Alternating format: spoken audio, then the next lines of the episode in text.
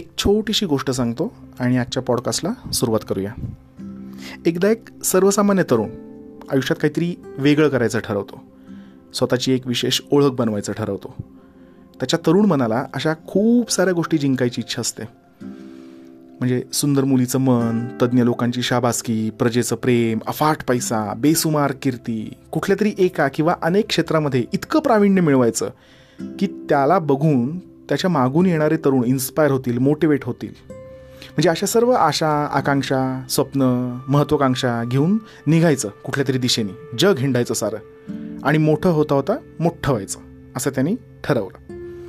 आता त्याच्या मुसाफिरीला सुरुवात झाली. पहिलं गाव लागतं.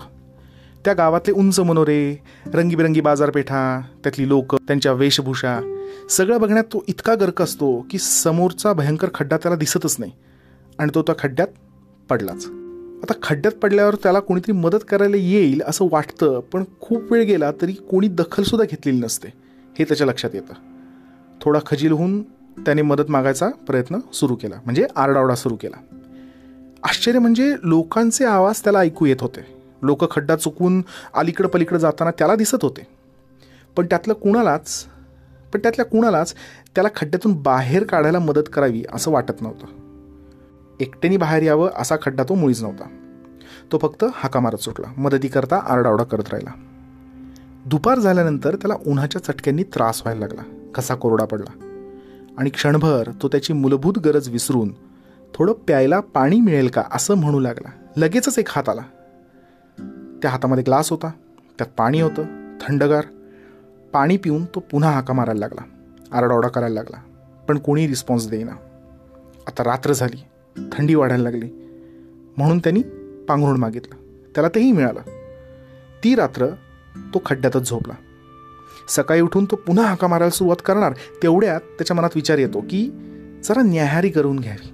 ब्रेकफास्ट करून घ्यावा. म्हणजे कसं पोटात अन्न असलं ना की नीट मोठ्या आवाजात आपल्याला मदत मागता येईल त्याला न्याहारी पण आणून दिली जाते. होता होता खूप काळ लोटला आहे त्या तरुण मुलाचं आता स्वतःचं घर आहे. सुंदर बायको आहे त्याच्याकडं काम आहे त्याच्या कामाचा मोबदला त्याचा मासिक पगार त्याला खड्ड्यात आणून दिला जातो. त्याच्या घराचा ई एम आय कट करून. खड्ड्यात राहणाऱ्या त्या तरुणाला आजही स्वप्न आहेत आशा आहेत आकांक्षा आहेत. पण त्या मुसाफिर तरुणाची नव्हेत. ह्याची स्वप्न आणि महत्वाकांक्षा जास्त स्क्वेअर फुटाच्या खड्ड्यात एक दिवस घर बांधण्याची. नमस्कार. माझं नाव धनंजय. माझं वय चौतीस. खड्ड्यात अडकलेल्या माझ्यासारख्या इतर अनेक मुसाफऱ्यांकरता हा पॉडकास्ट सुरू करतोय. माझे बुद्धीचे प्रयोग. माझे बुद्धीचे प्रयोग.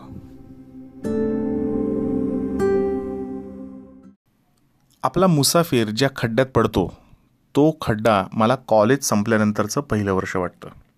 म्हणजे कॉलेजमध्ये असताना एक गोड आणि मधाळ धुंदी असते जिला रियालिटी किंवा बाहेरच्या जगातल्या स्पर्धेची अजून धग लागलेली नसते.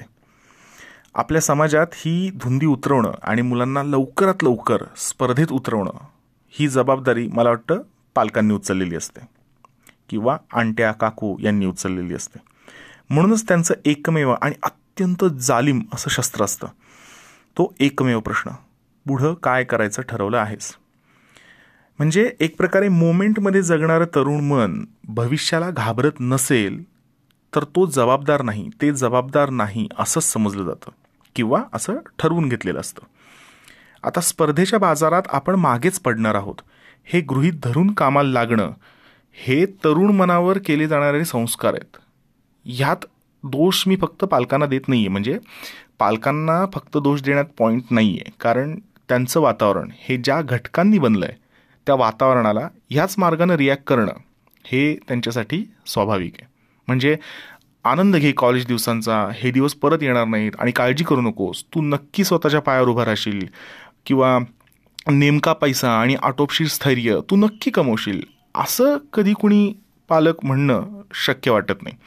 आणि आपल्या पालकांनी जर असं वागायचं बोलायचं ठरवलंच तर ते फार फार तर दोन दिवस हा उधारीचा ॲटिट्यूड कॅरी करू शकतील असं मला वाटतं. कदाचित फिल्म कथा कादंबरीमध्ये ते ऐकायला आवडेल पण वास्तवात माझ्या पालकांनी असं बोलायला सुरुवात केली असती तर आय थिंक मलाच विअर्ड वाटलं असतं. कारण त्यांनी काळजी करण्यात एवढं मन गुंतवलेलं असतं की खरंच आपल्या मुलाची मुलीची म्हणजे कुवत ताकद ओळखण्याकरता आय थिंक त्यांच्याकडं मन उरतच नाही.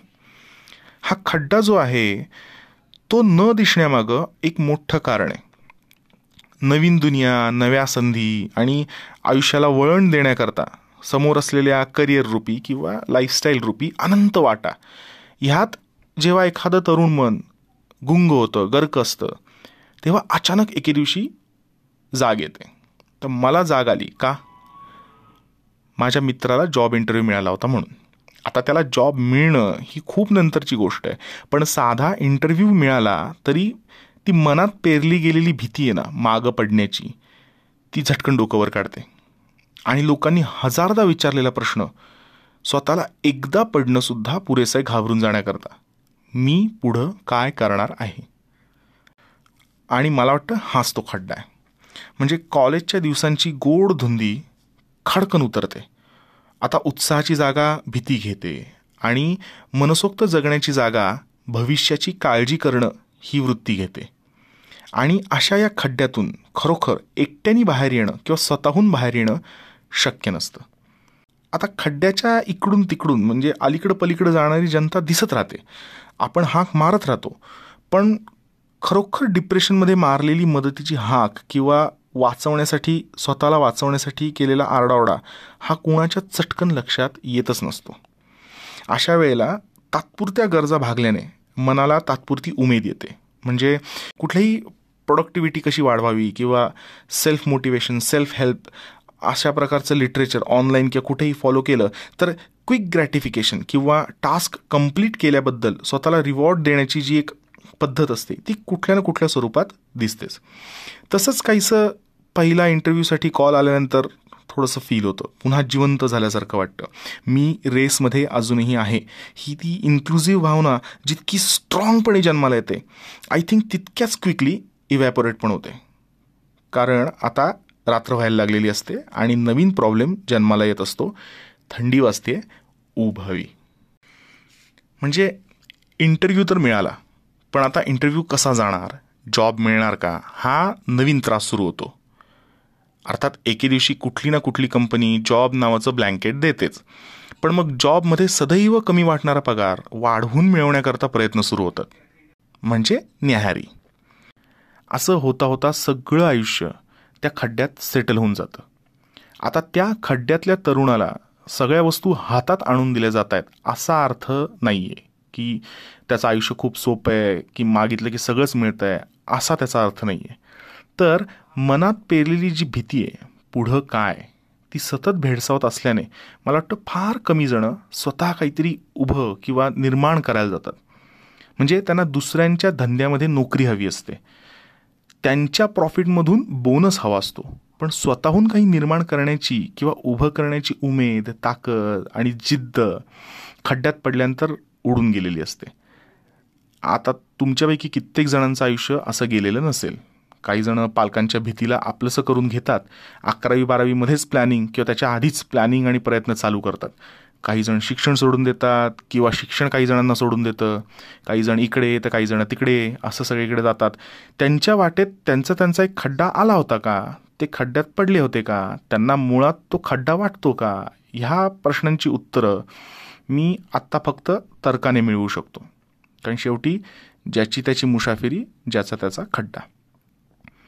या खड्ड्याची जाणीव मला जेव्हा झाली तेव्हा जॉब लागून दोन वर्ष झाली होती.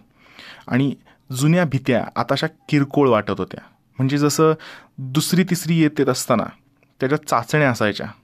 सामायिक आणि वार्षिक परीक्षा चाचण्या तेव्हा प्रचंड स्ट्रेस आणि अँझायटी यायची. पण सातवीत गेल्यावर दुसरी तिसरीमधल्या चाचण्या आणि त्यांचं टेन्शन आणि त्यांचा स्ट्रेस आणि त्यांची अँझायटी ही किरकोळ वाटायला लागते. तसंच काहीसं मला वाटायला लागलं होतं. तेव्हा एक गोष्ट माझ्या लक्षात आली की मला आताशा खड्ड्यात सुरक्षित वाटायला लागलं आहे आणि जर जुन्या स्वप्नांच्या त्या मुसाफिरी मनाच्या आहारी मी गेलो तर ही सुरक्षितता राहणार नाही. कारण मुसाफिरी मनाला ज्यात ॲडव्हेंचर दिसत होतं ती आता रिस्क वाटते. अनिश्चित आणि अचानकपणाची लाईफस्टाईल आता नुकसानीची वाटू लागते आपलंच मन आपल्याच जुन्या मनाला पटवून सांगायला लागतं की असं वागणं बरं नव्हे. खरंच आपण करणार आहोत का हे? आपण जिम रेग्युलर करत नाही आणि ह्या लाईफस्टाईलला लागणारी कमिटमेंट आपण खरंच देऊ शकणार आहोत का? म्हणजे तेलही गेलं तूपही गेलं हाती धुपाटणं राहिलं असं नको व्हायला आपल्या बाबतीत.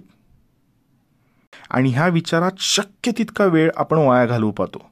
कारण ठाम नकार किंवा शंभर टक्के संमती हे आता आपल्या वृत्तीत राहिलेलंच नसतं. कॉलेजनंतर ज्या मनांनी आपल्याला भविष्याला घाबरायला शिकवलेलं होतं त्यांच्यासारखंच आता आपलंही मन होऊन बसलेलं असतं. यावर मला एक मार्ग सापडला. दोन्ही दरडीवर पाय.